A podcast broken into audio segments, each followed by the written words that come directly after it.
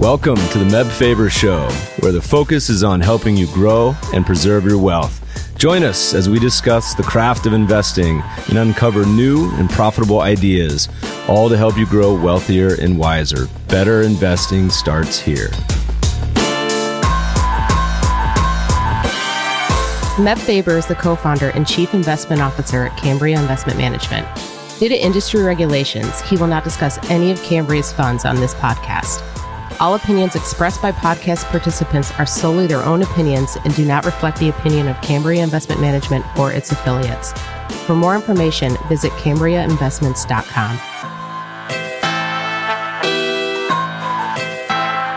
Welcome to the show, friend. We're super excited today to have my longtime friend Van Simmons. Van, welcome to the show. Thank you, Meb. Nice to be here. I, I introduced you on Twitter because we always ask for some Twitter questions that we'll ask later. And I said, We're having one of the world's top numismatists on the show. I can never pronounce it. I wanted to get it out of the way early. And to almost everyone responded, What in the world is numismatist? But for those that don't know, uh, rare rare coin collector, investor, trader, and I met Van. What was it? Probably five years ago now, Van. At least you know, and um, at his beautiful home in, in, Long Beach, when a common friend had reached out, Steve Sjuggerud, who we're going to have on the podcast in a few weeks, which we're also excited about. And Steve said, "Hey, Meb, I'm in town. Do you want to grab dinner?" I said, "Sure, of course." So went down to Long Beach and sat down with Van and his lovely wife and Steve and one of the top up and coming surfers in the world, and just had the absolute best dinner. And so was fascinated and and um, I think you're going to get to hear a lot of it today with with Van ch- chatting about a world that we haven't really talked about on the podcast yet, which is collectibles and and coins, etc. So, Van, why don't you give us a little bit of background to help us get started? So, first of all, let's talk about you. How did you get immersed into this world? Was it was it an early age? Was it a late career thing, sort of thing? How did you start to get interested in what's what's now your career? You know, it's it's funny. As a kid, my mother and father kind of, my father kind of said, you know, you ought to start collecting coins because they're a great piece of history and things like that. And I was, you know, ten or twelve years old, and I I collected coins, but I was a collector of, you know, old rocks and everything else.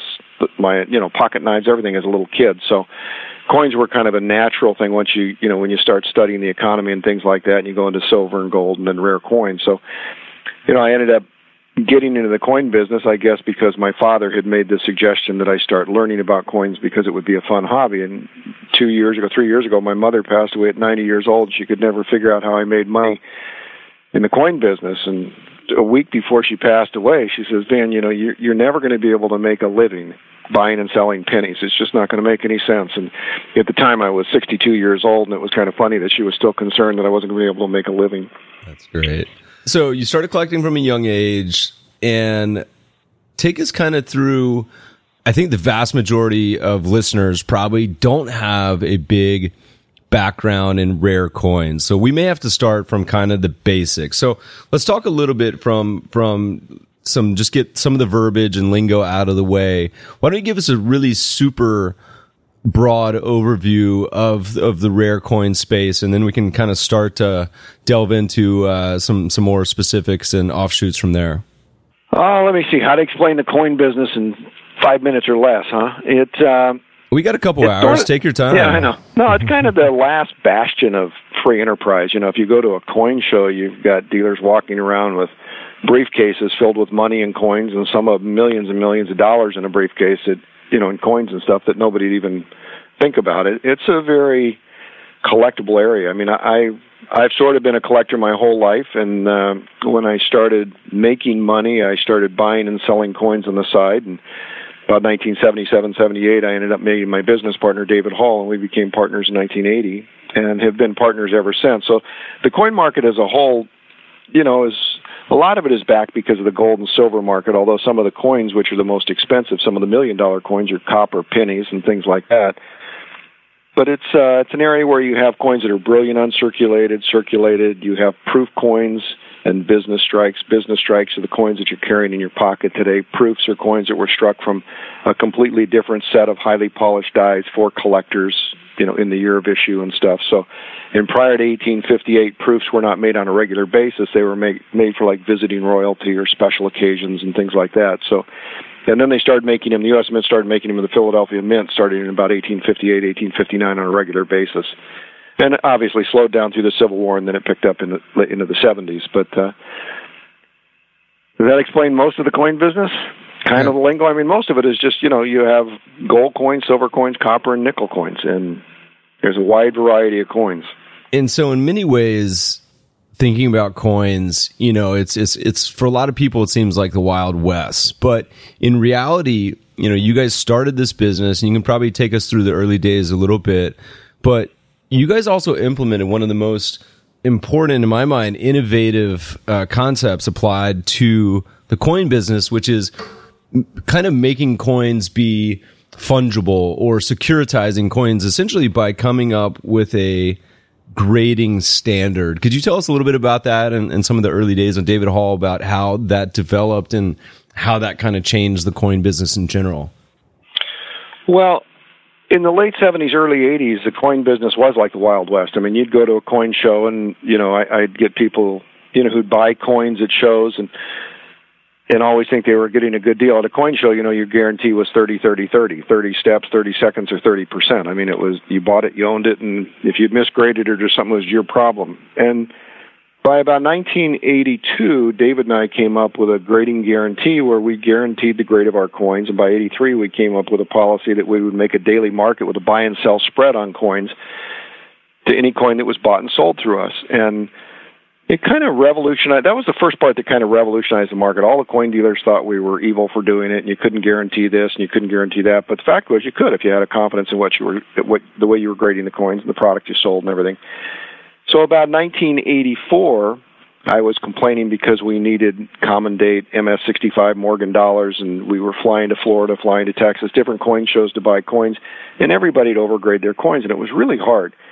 And one day David met me and he says, You know, we were at breakfast. He goes, Why don't we start our own grading service? He goes, Because we can buy coins from Gordy, we can buy coins from John, we can buy coins from this guy and that guy. He goes, You know, why don't we just start our own grading service? So we grouped together with about five other guys and who were the top experts in the world and started a grading service. And it became popular you know i mean like the next day. There was nobody who could argue with it because you had the world's experts grading the coins and then we gave a money back guarantee on the grades of the coins. So in 1986 when we opened pcgs we were in the black the first week and we were in the black the first month and we've been in the black ever since for 31 years. I mean it's been a very profitable business and so that's sort of how the grading company and everything started. And the market since then has evolved. And part of it, you know, when we were at breakfast, I said, you know, you got to realize there's a lot of wealthy people who would like to buy really true, rare, great coins, but they don't trust anybody. Which you know, I don't blame them because pride of ownership. A, a dealer or somebody who owned a coin always felt it was better than what they were willing to buy it at. So. You know, the great, you always had the problem with all collectibles where you go to sell it, it's never quite as good as it was when you bought it and this leveled the playing field. We tried to make a level playing field for people, and I, I said, you know, sooner or later, there will be a million dollar coin, but the only way there's going to be a million dollar coin is if somebody's willing to pay a lot of money for something that they trust the grade. And I remember back in the early 90s trying to figure out which coin was going to be a million dollar coin, and the first one was a was a nickel, 1913 nickel sold for a million too and now there's about 200 coins that are million dollar coins. You know, so I mean, it's it kind of opened the marketplace to a, a wide variety of investors and uh, even Wall Street in the late 80s. Wall Street got quite involved, and we decided we started an exchange where dealers could buy and sell coins on the exchange, coins graded by our company. And our, when I say our company, it's now a public company that trades on the Nasdaq. So it's no longer my company. I still sit on the board of directors, and I'm a major shareholder, and I'm here every day. But we have about 1,400 authorized dealers around the world. We have offices in Shanghai, Hong Kong, Paris, and Orange County. And so it's a pretty wide network of coins. But it's uh, it's become very active in the sense that you have this market of coins going in and out every day, trading dealer to dealer. And I forgot where I was, but I think that's where I was, someplace like that. yeah. but, Well, and this is so interesting because so many areas of investing, the biggest hindrance for so many people is just that emotional response of just not getting screwed. And that scares so many people away from so many areas. And and the way that i remember growing up uh, getting exposure to the PCGS, which is the grading service for coins, is you guys actually, you know, there's there's a sister version for baseball cards, and we'll come back to baseball cards later. But you know, had given these cards the ability to make them tradable and have some sort of authenticity around it. So you guys have graded over like 30 million, you know, coins. I think I read somewhere, um, and you mentioned now that one of the cool things to me is that it essentially it makes the spread come in. So it becomes all of a sudden a much more liquid market because you have uh, kind of established prices where where it's almost like trading on the New York Stock Exchange versus trading over the counter or bulletin board. So take me a little bit through how you've seen the coin space evolve over the years. So, you know, I know that there's like any area, there's been interest that's decades that have more interest and less. But over so since you guys started David Hall, so over the past thirty years, what's been the main kind of seismic changes? You know, so the grading uh, became one, but what else? What, what do you see, what have you seen over the past thirty years that have been the big differences? Well, to begin with, the grading is what changed everything pretty dramatically, and the economics of the world. You know, with the loss of the dollar uh, value and things like that has has affected the marketplace. But in the old days, you had dealers who would buy and sell coins and buy a coin at one grade and up at a grade and then sell it at another grade.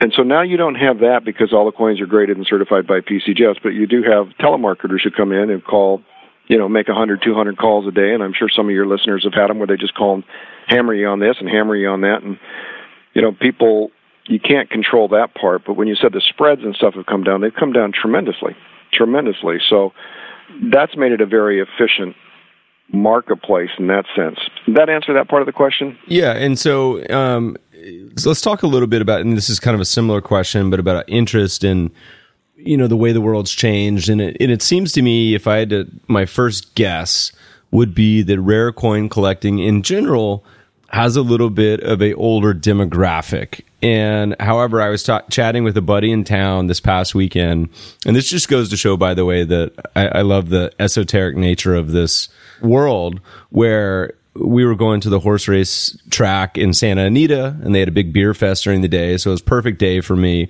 But I was chatting with my friend and he said, yeah, Meb. I said, what have you been up to this weekend? He's in from out of town. He said, I, I hit up 50 banks or 30 banks already. And I said, I, that almost sounds like you're um, you know, robbing them. And I said, for what for? And he goes, well, I go and I ask, you know, I ask for all their um, 50 cent pieces because invariably some of them still have these older 50 cent pieces that are uh, silver you know have a high silver content that are worth instead of 50 cent three or ten dollars or yada yada. And it's my fine kind of treasure hunt sort of world. And i just laughed because i thought that was so fascinating. And then we talked about this for like three hours because i said hey i'm going to have a numismatist on the on the podcast this week. So um, but my point being long-winded side story was that it seems to me, if I had to guess, that coin collecting is is a bit of an older demographic from a couple of the generations older. Are you seeing any younger interest from? I guess my generation or millennials or anything else. And then that's kind of what I was talking about with the demographic changes. Um, is, is that an influence or do you notice any waves of what's going on and sort of that, that interest? I would say my average client right now is in their 50s. Uh, I have a tremendous amount of clients in their 30s or 40s, but I have a much larger group of clients in their 50s and 60s. So, you know, with the internet, with the tech boom, and all this kind of stuff, you have a lot of young guys who've made a lot of money. And in the coin market, you know, you have a couple of different markets. One, the really nice high-end stuff has moved up a lot of in price because you have a lot of people who've made a lot of money and have focused on really great coins. So that's priced some of the younger people out of the market. But they're still buying coins. I mean, the U.S. Mint is the largest coin dealer in the world. I think they have 16 million people on their mailing list that they mail out to all these collectors every month, these new products that they make, and they sell millions and millions of coins to new collectors who are buying coins. And some of those collectors then find out they can buy older coins, like a lot of the U.S. Mint products are new commemorative gold coins that they make. And some of the collectors are now calling saying, Hey, I've been buying these new U.S. coins. I didn't know they made old U.S. gold commemoratives from 1903 to 1926. There were 11 different coins they made. So some of the people will focus and move back into the older coins, but the demographics. I would say the majority of my clients are in their 50s, usually business people, usually people who have made money, and everybody kind of buys for a different reason. You have collectible collectors who, and as you know, Meb, I collect a wide variety of things from pottery to glassware to antique knives to everything, Indian things. I mean, you know, Navajo things and stuff like that. But I, I get people who call and they say, you know, I want to buy this because I love it, or I want to buy this because I think it's a great value, or what should I buy to leave to my kids or my grandkids? And so you have different buyers for different reasons. A lot of the over 60 people are looking, you know, me being included, are looking to buy things that I can leave or pass from one generation to the next that has value and will continue to have value. It's interesting because I've had a lot of, you know, pretty wealthy people, some of the richest people in the world, be clients. And I said to this one guy one time, whose Forbes listed at over four billion dollars, I said, you know, what are you trying to buy? Because he was like all over the map. At one point, he wanted me to go buy Winchester rifles for him, and he was willing to pay me a fortune just to go buy rifles for him. But and he goes, Van, all I'm really looking for is something that's great. If it's great today, I want to make sure it's going to be great in 20 or 25 years. I don't care what the currency of the realm is at that time. He goes, a Van Gogh is always going to have value someplace in the world, and I want something like that. So tell me coins, and it was also guns that would always have value. So, you know, so your demographics, everybody has a different reason. Well, and it makes sense too the the, the fifty year olds because in general that's who has the money. And I'm just curious in my head if the, some of the advent of Instagram and other areas because because coins tend to be a very visual sort of collectible if that's starting to help. I, how much of it is becoming international? Because the way that I think about it, I think a lot about um, that sort of investment where you know, you see Bitcoin often the transaction volume spike when certain countries are going through economic turmoil. So I just wonder how much you see any sort of China demand or maybe South American demand when things are going poorly, or do you see it more as driven by kind of macro forces like uh, inflation or gold and silver pricing or geopolitical events? Is is there any sort of broad um, paintbrushes you can comment on there? Well, kind of everything you just said there. I mean, you know, when you have inflation Rare, rare U.S. coins are probably the main focus where everybody goes to because they're so tradable, and they trade at such tight spreads. Those in gold and silver bullion, but gold and silver bullion are limited by the gold and silver bullion market. The rare coin market can go up dramatically quickly. Now the Chinese are completely different in the sense that they get interested in coins, and this happened in the last seven to ten years what happened when after Tiananmen Square and problems like that that happened, and all of a sudden China was opening up and becoming more of a capitalistic society and you know letting business go and everything. I, I told one of my friends, I said, let's start buying Chinese coins. You know, because these Chinese people may be buying coins in the next five or ten years. So I'll give you an example of what a bull market can be in in coins. So I ended up buying two high grade silver dollars, 1914 and a 1916 Chinese silver dollars one was graded MS66, one was graded MS67. And this was in the late 90s. I found them in my safe two and a half years ago. And I thought, oh, you know, wonder what these are worth now. And I, I used to own, we used to own seven different auction companies. So I called one of the auction companies that we used to own and I said, hey, can you tell me what these things are worth? And he goes, oh, geez, it's too bad you're calling me now because our last auction four months ago, they would have been worth like 60 to 70,000 a coin. I'm going, you're kidding. He goes, no, now they're probably worth forty to forty-five thousand. And I said, well, I'm going to give them to you and let you auction them. I forgot.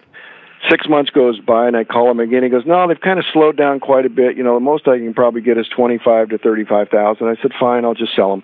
I put them in the auction. One sold for twenty-five thousand. One sold for forty-five thousand. Okay, I paid six hundred dollars for one coin and nine hundred for the other coin, like ten or fifteen years before. But the Chinese got so hot on the coins that there becomes no price resistance. So the Chinese right now are very interested in their modern issues. And a good example, we started, we opened an office in China about three years ago. And as you open offices, you know, I, I mean, a grading company, or PCGS we opened over there. And, you know, it takes years for things to catch on, and we realize that. So we were going to a show last year, maybe a year and two or three months ago, and we thought, you know, if we can just grade 2,000 coins at this show, it'll help with some of the expenses, some of the marketing expenses, and we won't lose too much money. Well, we ended up grading 6,000 coins. And it really caught us by surprise. We thought, okay, this is like baseball cards. It's going to kind of catch on overnight. So the next quarter there was another show. We flew to Shanghai and thought, we're not going to do 6,000, but if we can do 3 or 4,000. I think we did 11 or 12,000 at that show. And so the next show last August, a year ago, or eight months ago, or whatever, we went to the show and we are thinking, okay, well, we're not going to do 12,000, but man, if we could, that'd be great. You know, let's not put any number on it. After three days, we quit taking submissions at 58,000 coins with a line of Chinese people out the door to submit coins. And the next day, one banker comes to us and says, you know, I need you guys to submit some coins for grading. We're going, well, we're not taking anymore. He goes, no, you need to take these. They're out on the armored car. And we go, no, we can't take them. And I go, I didn't say. One of the guys who works for me says, well, how many do you have out there? He goes, I've got 200,000 coins. Oh, my God. Yeah, so now he's we, it's a big bank, and he's getting the coins graded by us, and then he delivers them to his other banks below him, and the banks sell them to the general public because the certified coin market in China has become extremely hot for these new modern Chinese coins. And we just did a contract with them, and I don't remember the number, but I think they're guaranteeing 300,000 coins a quarter, which is 100,000 coins a month from this one client. So, it, you know, so when you said something about China, China can affect it quite a bit. Now, the other thing is, David, my business partner, got asked to go give a speech over in China. He went to a room, and there were like 30, I guess, very, it was a lawyer, and he wanted us to talk to his clients. There were like 30 of these Chinese people in there, and an inter- interpreter who explained everything David talked about. And David held up a coin and he says, you know, this is an 1804 silver dollar. It's worth five million. Here's a 1913 nickel. It's worth four million. Here's this 1933 twenty dollar gold piece. It's worth eight million. He, he holds up five coins, and they're all, you know, the interpreter's talking about it, and he puts them in his pocket and he goes, here's 25 million dollars I'm leaving the country with. And the room exploded, and all of a sudden the Chinese were like, wait a minute, this is a way I can get money out of my country. So we've seen some of that happen now, where all of a sudden the Chinese, some of the wealthy Chinese are coming in, and I've had con- several of them contact with me. Several of them contact me, and it's you know sometimes difficult to deal with them, but um, they have a tremendous amount of interest in anything that has value. And the U.S. coins are probably the most collected coin in the world. So that's that's really interesting because I wasn't I wasn't ex- expecting you to go down the international tangent, but that but that in my mind has a bunch of wheels turning that um, we may have to have you back on uh, again to start to talk about that because that that's a whole nother area that I hadn't really considered, which is a lot of countries as they come out of the emerging status, particularly India and, and China, but other countries too. And then ones where capital flow is restricted in many cases, China being the prime example. You think of potential ways that, you know, that, that, that may benefit and certainly rare coins is one. Um, let's come back to the U.S. C- coin market for just a minute, just so we can kind of get a little more perspective and get a little more specific. Is there such a thing as kind of the, the most famous or number one most traded coin. So like if you were to say like a blue chip coin like the S&P and say, you know what, here is the Apple of the coin market. Is there one such coin that, that kind of um, exhibits that, or is it a, is it spread across you know ten or twenty? Is is there such a thing? Like it's that? probably there. There's a couple, like a 1907 twenty dollar high relief is probably the staple coin. You know, everybody knows what a $20 St. Gaudens is. They were made from 1907 to 1933. Not every year, but they were made up until 1916, and they started again in 21. But the 1907 high relief, what happened is President Roosevelt went to a world famous sculptor at the time, Augustus St. Gaudens, and said, you know, we'd like you to design the most beautiful coins on earth. And he designed the $10 Indian, wire edge $10 Indian, and the $20 St. Gaudens. Well, he died a month before the coins were made. And when the coins were actually struck and made, the relief was so high that they had trouble getting the gold up into the die, into the planchet, and getting it fully struck. And they also, when they were finished, that were being struck nice, they couldn't stack them. They would rock back and forth because the relief, in other words, Miss Liberty's knee was too high, the bird's feather or eagle feather or arm or wing was sticking too high, so they'd rock back and forth. So then they hired Charles Barber to redesign the coin. So everybody says, "Oh, I've got a twenty dollars St. Gaudens." Well, they have a twenty dollar St. Gaudens that was redesigned by Charles Barber. The 1907 high relief, they only made 11,200 ish, uh, maybe two, uh, 11,200, 11,300. There's different numbers out there. But that's sort of, that's kind of a coin that's about a $50,000 coin in a grade of MS65 that has always been one of the main coins that everybody looks at. Now you could go to some of the more expensive coins, like an 1804 silver dollar, that may be worth two or three or four million dollars. You know, there, there's real famous rare coins out there. The 1913 Liberty nickel. There's only five of those known, and you know that are several million dollars a coin. But so I think if you were looking for what's the IBM or the Apple stock, you know, a, a 1907 wire edge 10 or a 1907 $20 high relief would probably be two of the main coins. And and one of the cool thing you guys have done is you know, we, we spend a lot of time with academic papers and trying to quantify just how adding certain investments to a portfolio works, et cetera. And um, y'all have developed a whole series of indices called PCGS 3000 that, that, that and had sub indices as well that shows the value and, and essentially indexes a lot of the value of coins. And so we read a few white papers from various professors. I think one was from Penn State. We'll toss these in the show notes as well. So readers can, um, take a look and, you know, the, the, the takeaway in general was that particularly for the rare coin market, if indexed, did somewhere in between equities and bonds. So pretty strong return. It was actually pretty close to equities and uh, seemed uh, to, to have quite a bit of history in, in various subsets. You know, some that were more exposed to gold, for example, obviously would have a higher exposure to uh, gold markets, but others like the rare coins seem to be fairly uncorrelated, which is which is a pretty interesting takeaway so I wanted to talk a little bit about all right. So the investor listening in who uh, has a long time time horizon and wants to say, okay, I'm going to start to dabble in you know rare coin collecting. I'm really interested in this space. Let's let's do a real example. And so let's say Van, let's say I have ten thousand dollars, and I want to make this a this this isn't a hypothetical. I, I want to grab Jeff one day, drive down to Long Beach we'll grab lunch or something and say, all right, Van, I would love for you to build a portfolio for me, you know, starting out with $10,000. My criteria are such that I don't want to just blow it all on one coin because I tend to be pretty aloof and I'll probably lose it.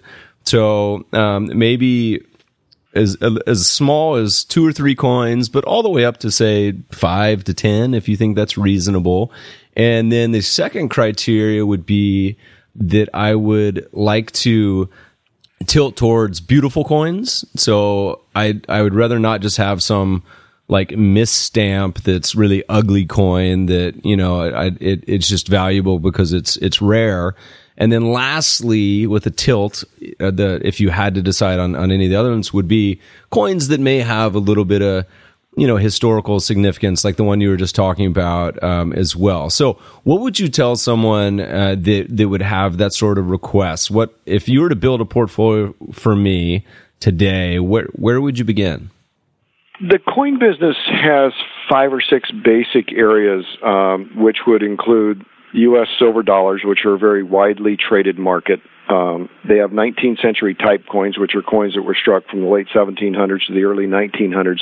And by type coins, I mean they had people used to collect coins by every date and every mint mark. And as the market became more mature, it became more efficient, and people started moving towards higher quality. So people couldn't find an 1849 O such and such coin in a high grade. So they started buying one of every variety or one of every type like a Liberty seated quarter with arrows at dates or arrows at date and rays on the back or with motto or no motto because prior to the Civil War they didn't have the motto in God we trust on coins. It wasn't until the two cent piece came out with that on it.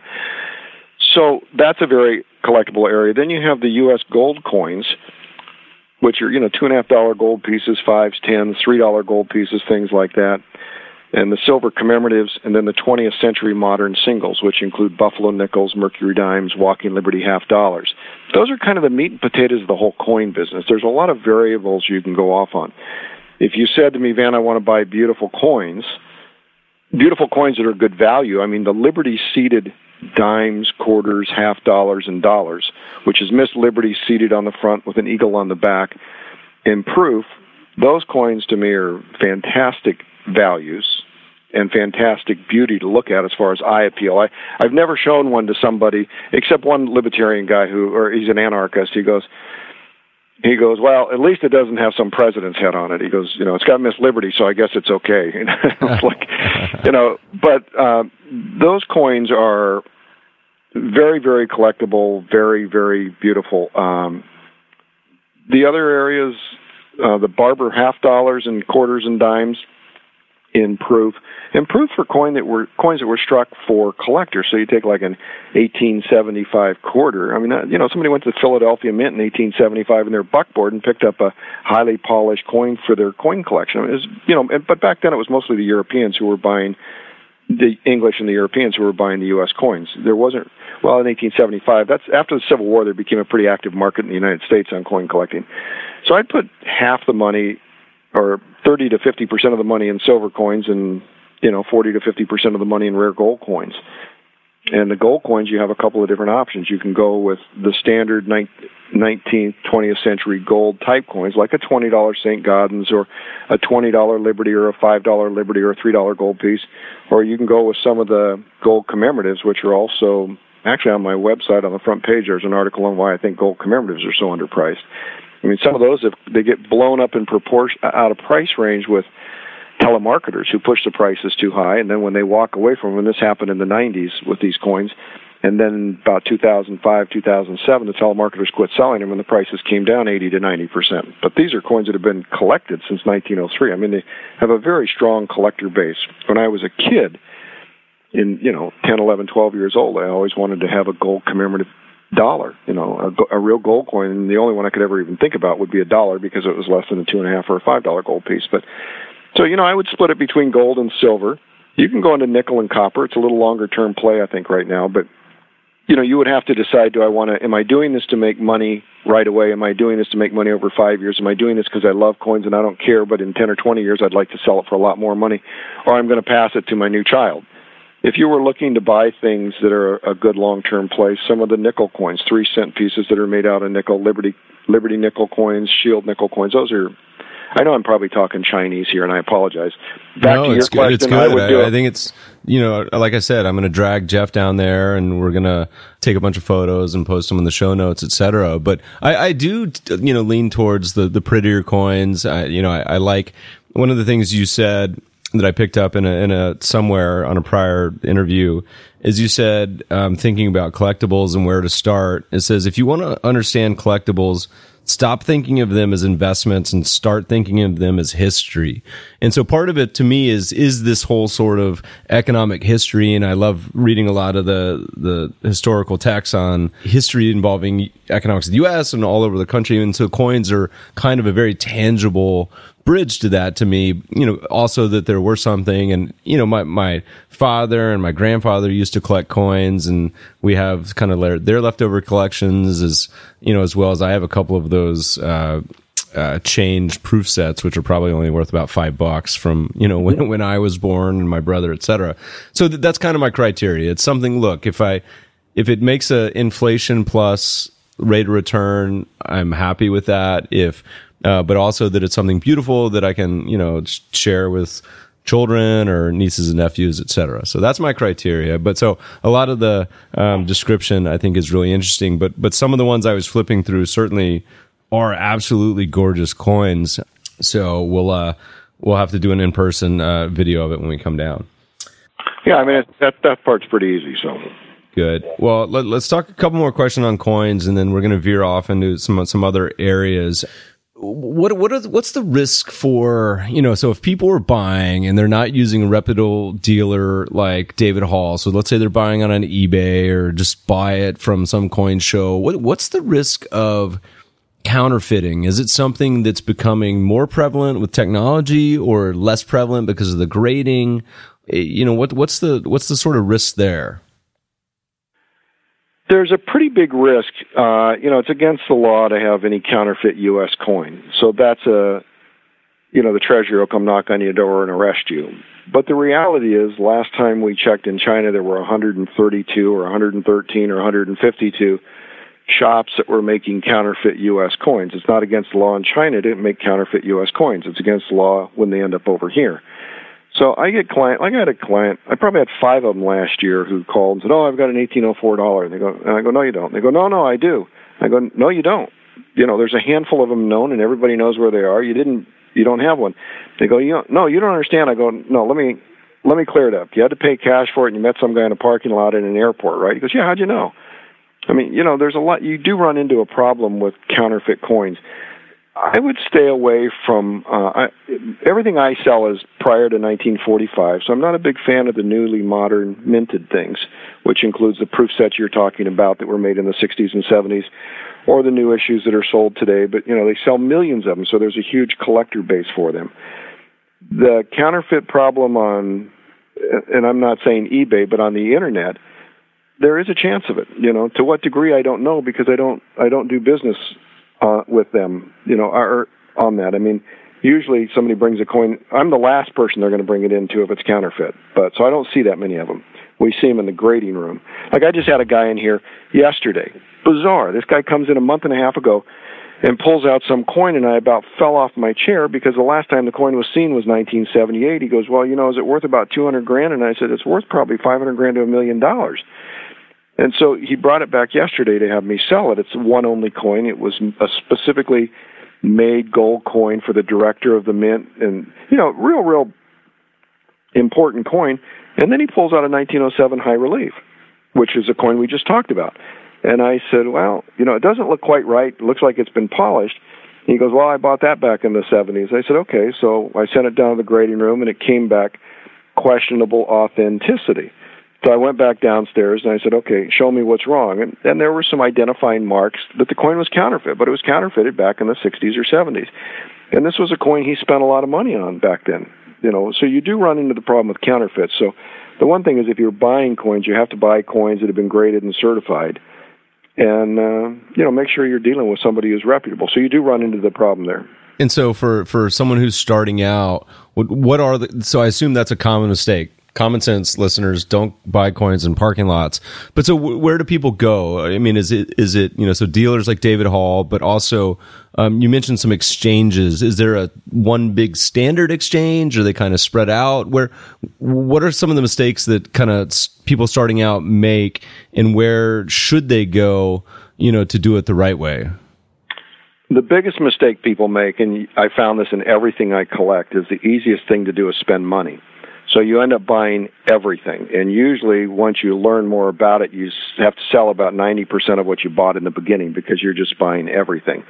So the the hardest thing to do is find somebody that is, you know, let's say you decided you were going to spend 10,000 or 10 million.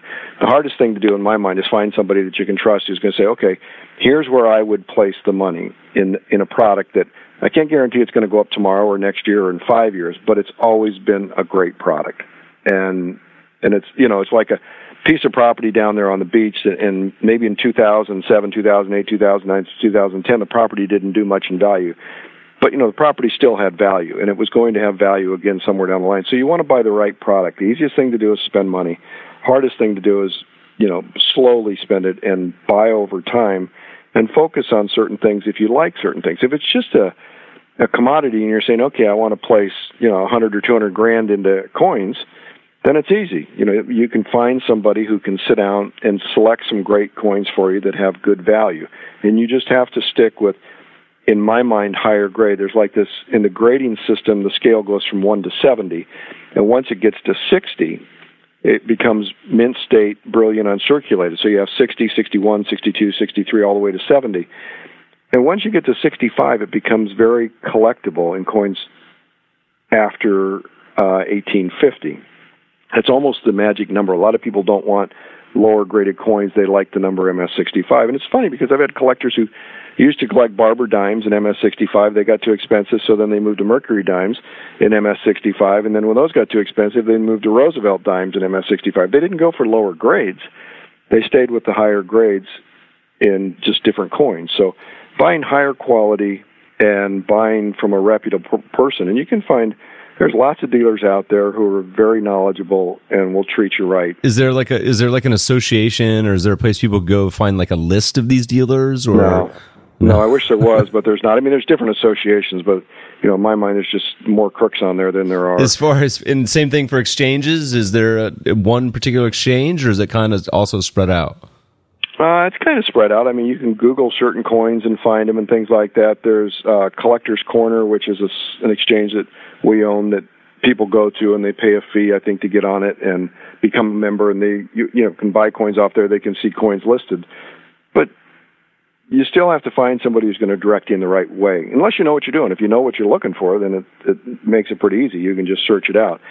You know, we were buying and selling coins before we created PCGS. When you look at a coin, we've always graded it to 100. So if we grade a coin 65 in our mind, it's 652, 658, 657, which is essentially A, B, C, and D quality coins. So David and I, David and I have always tried to sell just the A and B quality coins instead of the in in other words the high end for the grade, not low end for the grade. If that made sense. Yeah, well, it, you know, it's also kind of like the S and P 500, the way you're talking about over, rated over 65 and higher. Is you're kind of staying with the quality coins that that people w- will be demand for going forward. And, and you know, like like having a financial advisor, I think a lot of our listeners struggle with. You know, there, there's tens of thousands of financial advisors out there. Most of them, you know, well-meaning, but of various levels of quality. And even the ones that have the designations, kind of like you mentioned with the associations, aren't necessarily um, the best or, in, you know, in, in, certain areas where they're not RIAs that, that don't have to follow the fiduciary standard. So trust is a, is a difficult thing with investments. And, you know, I, I don't know if there's any hard and fast rules about finding a, a reputable dealer, but, but certainly if anyone listening, I, I think Van is one. Let's shift gears just a little bit because I'd love to keep you for three hours, but it's a beautiful SoCal day, so I'm sure you're not um, want to spend, spend all day inside talking on the on the phone. I may I'm, mis- I'm sitting here smiling right now, but go ahead. Yeah, I may misattribute this quote to you um, when we had this dinner. So Steve may have said it. Could have even been your wife. I don't remember, but I'm I'm attributing it to you and we were talking about collecting and, and if you guys ever visited Van's house down in Long Beach, it's just beautiful. It's almost like a museum. So you see, you know, kind of pieces all over from the, you know, oddball stuff to like Van mentioned, uh, pocket knives and firearms and memorabilia. He mentioned at one point even had a tiger in there. But Van, what, um, a quote you said essentially is uh, I was talking about, you know, being an investor in forecasting. And I said, thinking about collectibles and memorabilia, you know, I said, what's, what's a good idea to how to forecast what's going to appreciate? Because to me, like the art world and all this stuff seems so subjective. And, and I think you said something along the lines of you want to buy what the generation that's next coming into money coveted when they were younger. Is this something you said? Am I completely yeah. making this up or something no, that's okay, okay, That's true. That's true. Uh, the problem with most of the stuff that's being bu- built today is made out of plastic, so it's I have a tough time with it. And I cannot tell you how many times I've been out walking our dog where I think a little bit about that. And, and so you've kind of seen some of it over the past decade, right? You've seen this huge run up in classic muscle cars from the 60s, you know, the Corvettes right. and Dodge Challengers and in other areas. So, do you have any broad thoughts on kind of the collectible space on what maybe is is currently popular for your your generation, but maybe any thoughts on what might and and it reminded me earlier about China and etc. What might become interesting and popular going forward? And a quick aside is, you know, what may seem undervalued to you today that that uh, could be a good investment? Uh, well, there, there's a couple of things there. Part of it is finding something that is o- older things. It takes a while usually to find out something that's great. The hardest thing to, to do when you're buying collectibles is find somebody who knows. There's a lot of people who know things that are really good, and there's like one in a hundred who know the difference between something that's really good and something that's great. And the difference between something good and something great is like night and day. So when you look at the stuff they're buying today, and you had mentioned pocket knives, I was just talking to a guy, and he said, then he's a big knife dealer out of Tennessee or West Virginia. All the knife collectors are, you know, from the South someplace, Georgia and everything.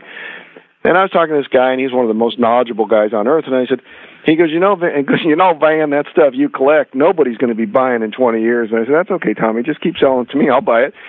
And he started laughing. I said, what's everybody buying today? And he goes, well, he goes, there's one knife, and he explains some plastic, carbon fiber plastic knife that he just sold for $24,000 for a pocket knife, and it was just made in the last six months. But you have these new young Chinese guys who have money who are going after that type of thing. I tend to always lean towards something that has a historical background and a trend or a following for I don't like to buy new things that I think, because it usually takes 30, 40, 50 years between before something becomes collectible. Well, I don't want to buy something now hoping in 40 or 50 years it's going to become collectible. I'd rather buy something that's had a track record for 40 or 50 years. You know, I think some of the most underpriced things you have the American Indians who are now opening casinos and are making a ton of money and they're buying back their old heritage.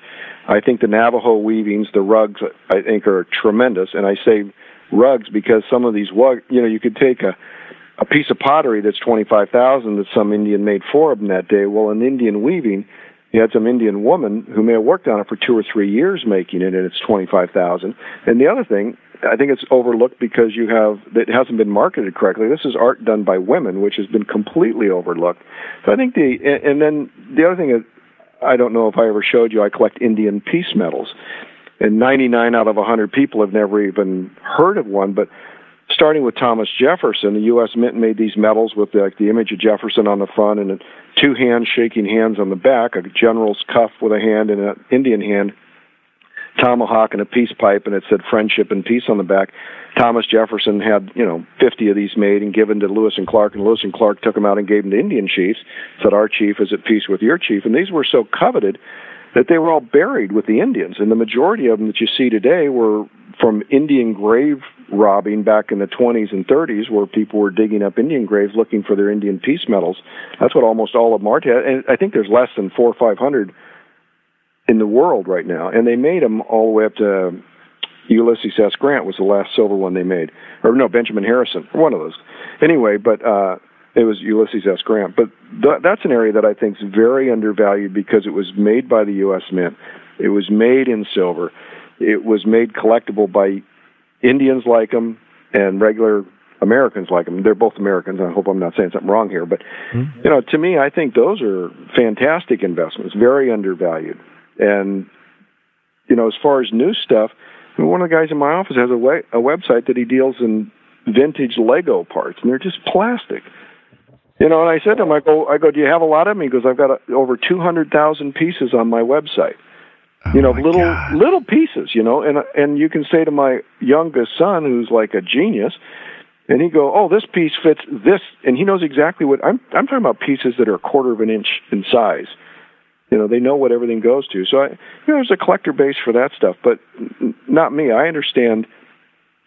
The reason I like knives or guns is because they were handmade and they were made to be used as tools. And to find them in mint condition is very, very difficult. Things I like about coins is most of them were made to be spent, and people really weren't saving them except in Europe. And and coins also every coin change usually represented something like in 1834 they lowered the gold content in coins you know so the big $10 gold pieces got a little smaller. And all the larger ones hit the melting pot because they were worth more money kind of a sign of things to do. The government was taking gold out of their currency. You know that's what the future was there that was the first sign of what they were going to do in the future. So there's different breakoff points for different times in history as to why things were made and what they represent. So that, that's kind of a long drawn out answer no it's good. I, I mean your question like I said, I spent a lot of time thinking about it because it's, it's such a interesting way about thinking about collectibles. And to me, um, there's obviously a lot of randomness, but I was I was trying to even think what my generation growing up would have cared about or could would covet. I mean, something like a first generation iPod, maybe that you know, in, in, a, in, a, in a box that hadn't be opened, or you or know, an Apple uh, Mac or any yeah, computers, but I don't even know what else. You know, so I grew up certainly collecting. My brother was a huge baseball card guy, and so we kind of he's seven years older than me, so we kind of caught the tail end of the the card collecting um, before it kind of started having massive massive production. I think it was in the 90s and got saturated. It was a, a funny aside story is my mom um, is from North Carolina, and so you know, my brother and I every Saturday or whatever was like Christmas Day, we'd go get a couple baseball card packs from um, the store, and he could spend hours at Bill's Card Collectibles in Denver. I remember, um, and I did it probably because a lot of had to do just with spending time with my brother, but I also love baseball and baseball cards in general. But the funniest part is my brother had boxes in boxes in boxes of baseball cards, and and I had some, but not as many. And I remember my mom, so she grew up in North Carolina, so was a huge college basketball fan in Carolina. And just to be part of the team, she would, she like, she would buy some basketball cards. So sure enough, you know, fast forward 10 years, who has the most uh, valuable investment? Well, it was my mom who had unintentionally bought like Michael Jordan rookie cards, right? and so you fast forward, we, my brother has like an entire storage room of baseball cards. But what's most valuable? It was it was mom, and the same along the same lines.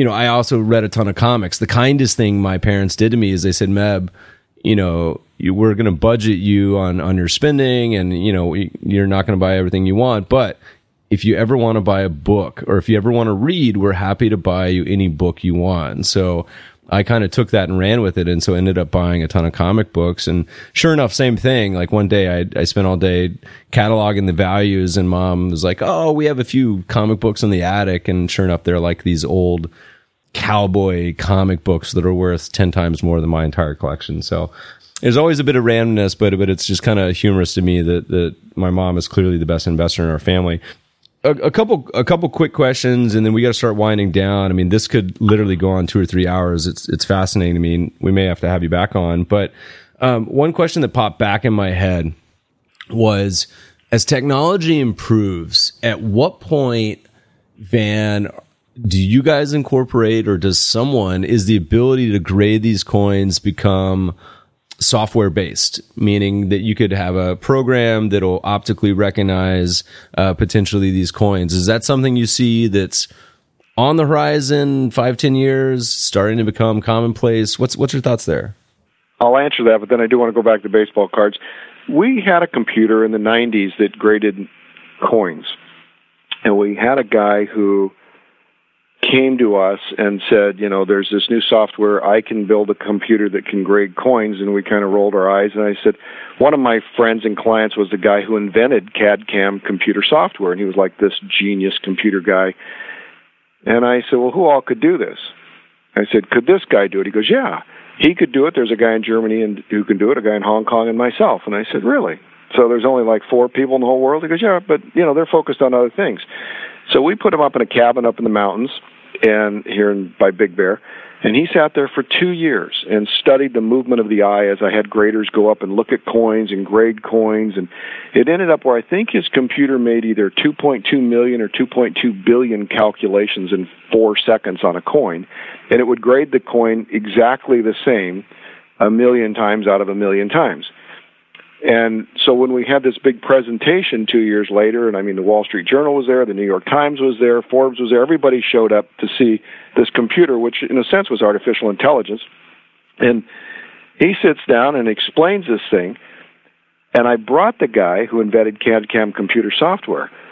And when the screen, you know, when the curtain pulled open and here was this guy sitting there, my friend looks at me and goes, You guys are grading coins. And I said, Yeah. And he goes, well, you picked one of the absolute best in the world. So afterwards, I said, Pat, how good is this guy? He goes, oh, there. No, this is two years later. He goes, there's only four guys who could do this. He goes, Rocky in Germany, Billy in Hong Kong, myself, and Lou.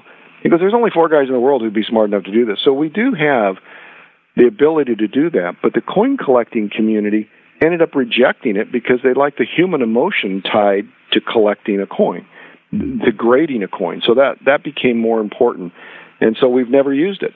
Mm. Every once in a while, some penny stock company will come to me and say, you know, you can buy our stock. We've got a computer that's going to grade coins. I'm like, yeah, sure you do. Mm. You know, because I mean, we spent a couple million dollars building it, and it ended up becoming worthless to us. That's fascinating. And, and, and, you know, I have lots of really terrible ideas. We talk about this a lot on the podcast. I, I come up with almost every morning. I have a terrible business venture idea, and, and my other one was, and I don't know the answer to this, is that so most of these coins are not in circulation, but to a certain extent, there has to be some amount of coins in circulation that are valuable. And by when I say valuable, I may mean a penny that's worth a dollar or five dollars instead of being a penny.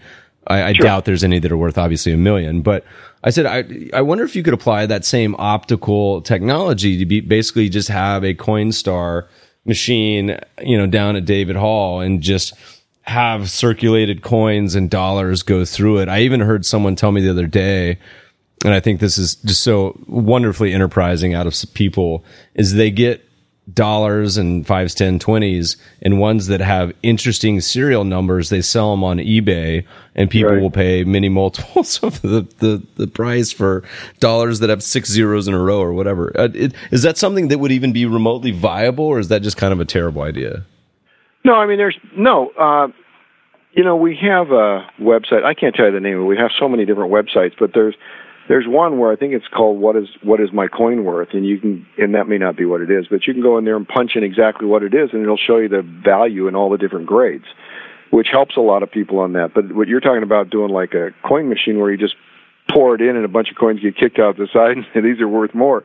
That's a great idea. I just don't know how we could do it, but you know, and then if we could do it in baseball cards and everything else, because you know we grade, you know, I don't know, five million cards a year or two million cards a year, and it's you know everybody nobody knows what their cards are worth so.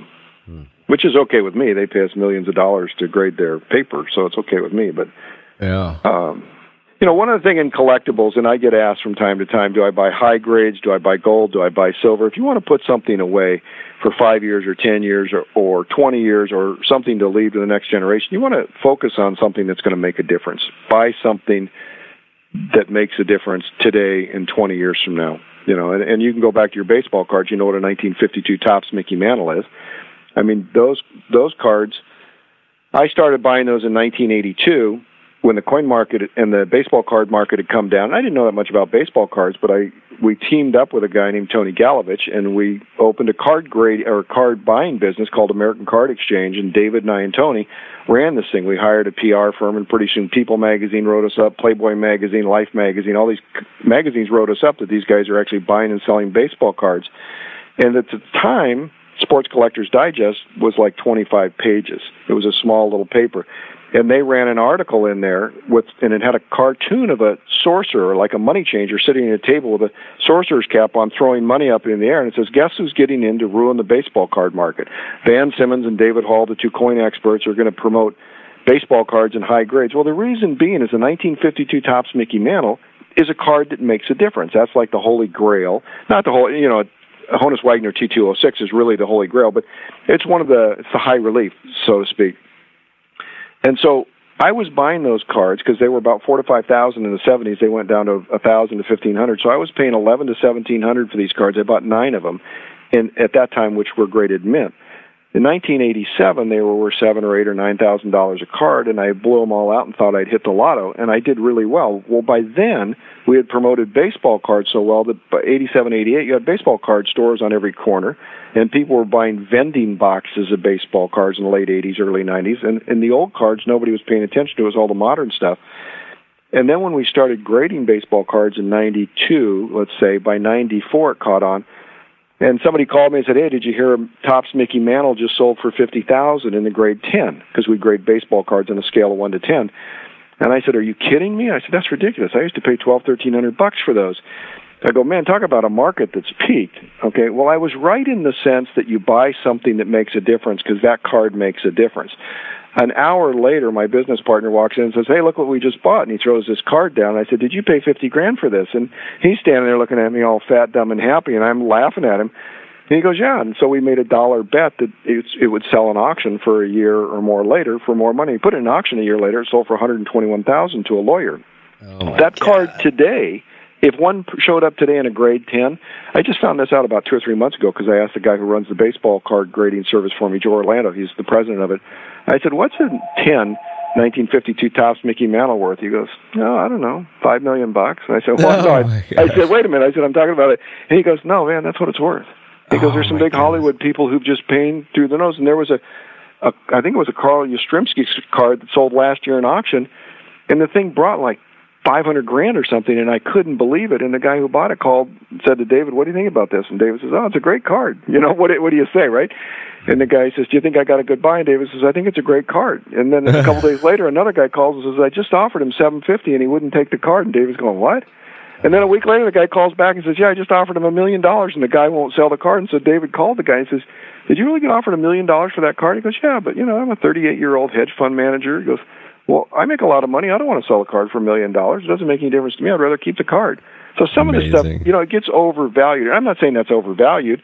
I'm just saying there's people who want it more than I do. But things that make a difference when you buy collectibles is an important way to look at it. That's that's really funny. Um, and I'm trying to remember off top of my head. So the the the highest coin or baseball card auction are they both around kind of that five to ten million dollar range? Yeah, probably. There's a um, the 1933 twenty dollar St. Gaudens that sold 10 years ago or 15 years ago, I think, brought nine or 10 million dollars. There was a silver dollar that sold recently for 10 or 12 million dollars. I don't know the exact figure. 1794 specimen, first silver dollar struck supposedly. Uh, you know that we had graded, and there's some big, you know, tech guys who have made a lot of money and they're looking for places to park their money besides the U.S. dollar or besides any currency. You know, long term, I guess Milton Friedman was one of my clients, uh, you know, the Nobel Prize winning economist, and he said, he goes, well, you know, Van, all currencies are toxic. I said, what does that mean? He goes, they're all like a burning match. He goes, sooner or later they'll all go to zero. He goes, the U.S. dollar is no different than any other currency. Sooner or later it'll be nothing more than a museum relic piece hanging on the wall. So, in fact, his sister-in-law was one of my clients, and she was buying coins. And one time she quit and I called her and I said, Dorothy, you know, I haven't talked to you in about six months. You used to call me every week. She goes, Yeah, I was buying coins to leave to my son.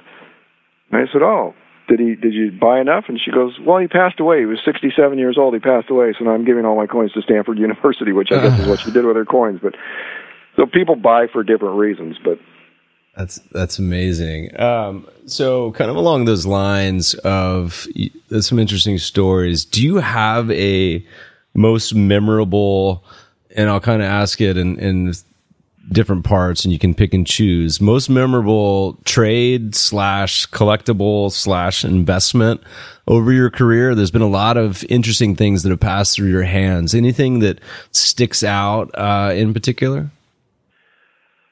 Uh, probably a couple of one that was pretty funny is I had a lawyer call one time and he said, you know, there's a guy who has some great antique Winchesters and Colts and Holland and Holland shotguns who passed away up in uh, Hancock Park, up by Beverly Hills. He goes, I'd like you to go up there and make a bid on the stuff. I said, okay. And I pull up the front, and there's these huge gates, and there's this guy sitting in front of the gates in his car. And he goes, you Van? I said, yeah. And he goes, okay, what's it worth? I go, well, what's what worth? And he points, and I said, what are you talking about, the house? And he goes, no, the iron gates. And I'm looking at the gates and I'm thinking, the iron gates? And I start laughing. I go, what the hell am I going to do with iron gates? And in my subconscious, I was sitting there trying to think, I wonder what those things are worth. You know, trying to figure like I was really going to buy iron gates. And he goes, oh, these are the gates that were used in the middle or the beginning of the movie Gone with the Wind, so on and so forth. He goes, I'm just kidding. And we went inside and he had this huge collection of guns and stuff. But that was one of the funniest things. I'll tell you a great story, though. When we had our auction companies, we had a guy who collected coins in the 50s and 60s, and he was a school teacher who just had a really good eye and bought great coins. And when he passed away, his wife called us and wanted to sell the coins. Well, we'd never heard of the guy because all the dealers he dealt with back in the 50s and 60s had passed away. And this guy had coins that were, you know, six figure coins. And so when we announced we were selling his collection and so, so on and so forth, the president of the American Numismatic Association called my business partner David and said, you know, whatever happened to his 1804 dollar? And David goes, well, we didn't know he had an 1804 dollar. So David called his wife, and the wife says, no, you know, he lost that coin back in the late 80s. And he was just sick because, you know, it was a world famous coin. And we're like, how do you lose an 1804 dollar? So then the guy from the ANA calls back like two weeks before the auction and says, "Did you ever find the 1804 dollar?" And David says, "No, you know, she just said that he lost it and was sick." And he goes, "Well, it doesn't surprise me because when I was at his house looking at the coins, when it came time, this one tray of coins and the eighteen oh four dollar was in it. He was putting stuff in his safe, and I said, "Here's this tray." He goes, "Oh, just put it on top of the china cabinet." He goes, "You know, like it was no big deal." So the next day, David wakes up and he calls this lady and says, "Can you look on top of the china cabinet?" She looks on top of the china cabinet, and there's the eighteen oh four dollar. He put in the auction. I think it sold for four point one million dollars. there was just that thing would have been sold at a garage sale for a hundred dollars, and they would have opened it up and moved it, and all the coins would have fallen. So it's literally making my palms sweat just listening to that story. I I had given I went to a coin collector in Denver and found just kind of a fun like Spanish doubloon or something. I forget didn't cost very much, and gave it to my my nephew for his birthday and same sort of thing by that night had already lost it so There's a, Yeah. I think it's only like 50 right. or 100 bucks, but it's floating around my mom's house somewhere. We'll find it. Um, Van, we're going to wind down just one or two more questions. We're going to let you go. We've already cruised through the hour mark. Do you have a memorable kind of worst? We asked this of all the investors on our program and say, do you have a memorable kind of worst investment? Is there anything that you, you know, got super excited about and maybe invested in or, or purchased and, you know, the, the market just bottom fell out or, you know, everyone decided they weren't interested in, um, garbage pail kids anymore or whatever. Is there anything that comes to mind? No, mostly anything I buy that's new. I mean, my my wife got me sucked into these. Oh, I don't know these little clay houses that they sell for Christmas and stuff. You know that you decorate and all that. One time, and she started collecting those, and she got me hot on them. And I'm laughing at myself, thinking, "Van, what are you doing? You know this is a mistake." And now they're worth like five cents on the dollar of what I paid. Yeah. You know that that's. But mostly when you buy older, high quality things, you know, in, in business, like every rare coin I buy, I usually lose on about 15% of the coins and break even on 15% of the coins and, you know, make money on 70% of the coins. So you always make mistakes buying and selling coins, and I buy and sell them every day. By, by, I say making a mistake, I, all of a sudden I get back from a coin show, I'm like, God, why did I pay so much for this? Yeah. You know, I end up losing money on it. But no, most of the stuff, if I stay with older, high quality, great things, you know, you usually don't get hurt very bad. If you, if you get stuck with stuff that is marginal, a lot of times you can get stuck because more of it keeps coming out. You know, like you and your brother on, you know, when you looked at the modern baseball cards, you know, I mean, all of a sudden there was like, like now there's almost no market for it. The older baseball cards, there's a huge market for. Yeah. So for for to kind of tie this together for investors who listen to this and they're like, man, that was fascinating, and they want to learn more about the market. What's the best way to really immerse yourself? Is there any books you recommend or trade publications, or you say, hey, you should just start going to coin shows and reading up? Is there is there anything off the top of your head that would really help the kind of uh, person starting out?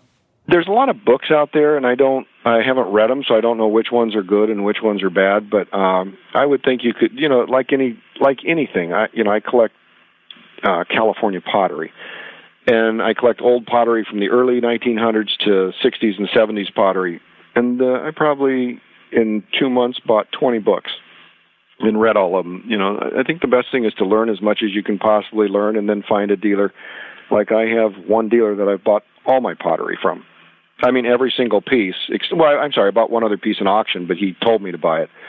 You know, you have to find somebody you trust. I'm a big believer in finding somebody. Uh, it's the same thing when I bought art. I have a couple hundred paintings that I've bought over the years, and I bought probably 195 of them from one guy, because the one guy was. I mean, I've kind of known of the guy for years. When I decided I was going to go into this one area of I studied art and tried to figure out what area was the most underpriced. This would have been about 2010, 2012 after the art market got hit. Then it was like, what area is the most undervalued and what area hasn't been promoted? You know, what was the weakest area of the market that had desirability and collectability or would in the future? And, you know, I found a guy who wrote about 15 books on art and it was very worth it to me to pay his fee for his advice. So, you know, I don't know if that's answering your question. You you need to read and learn as much as you can, and then you need you know read all the books. But like this guy, I went by his office every single day, probably four to five days a week for a year and a half or two years, talking to him because it was like going to college.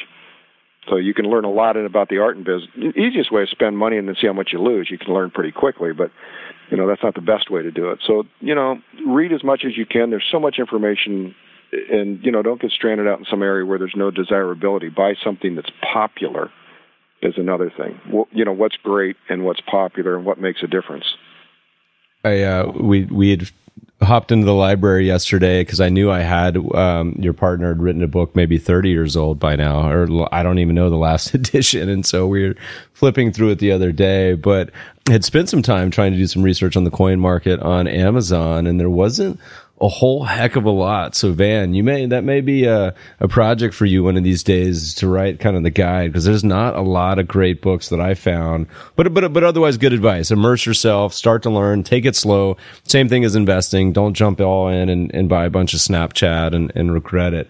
Um, Van, this has been a blast. Uh, Jeff and I are gonna have to drive down. We will uh we'll we'll bring uh, Jeff's locking briefcase to to bring the coins back. I, but I can ship this stuff to you FedEx. You can have it tomorrow. You just tell me how much money you want to spend. And no, I I I, I, I want to make. I want to make the trip down. I we need an excuse. It's uh to, to head Long Beach is only like 20 30 minutes away, so it's not too far. If people want to find more information about you, uh, what are the where uh, where do they go? No, they can call me. Uh, they might, you know, one eight hundred seven five nine seven five seven five, or they can go to my website, which is davidhall.com, or they can email me at van at davidhall.com. I will tell you though, you know, part of the problem with the internet, I had a client the other day tell me, and I think it's Viber. Is Viber a phone thing? Anyway, I Yes. guess you can go on. Somebody's got my website on some Viber phone number where you can call them on Viber and they'll talk to you and sell you coins, but you don't ever get the coins and they get the money. Hmm. And when I talked to the FBI, they they just laughed and said we get hundreds of these a day. Hmm. So you know you have these people in South America and stuff who crash into your get all your information. Literally, they have my website, and Viber has now closed them down. But I heard last week that you know somebody else reopened, and it's just part of what happens in the world in the technology we have today. So. All right. Well, don't do that, listeners. Go. Uh, you got you got the direct contact information and um, Van. Look again. Thank you so much. It's been a blast, listeners. Thanks for taking the time to listen today. We always welcome feedback and questions for the mailbag at feedback at the mebfabershow.com. As a reminder, you can always find the show notes. We'll add a bunch in uh, in the Van episode and other episodes at mebfaber.com forward slash podcast. You can subscribe to the show on iTunes, and if you're enjoying the podcast, leave us a review. Thanks for listening, friends, and good investing.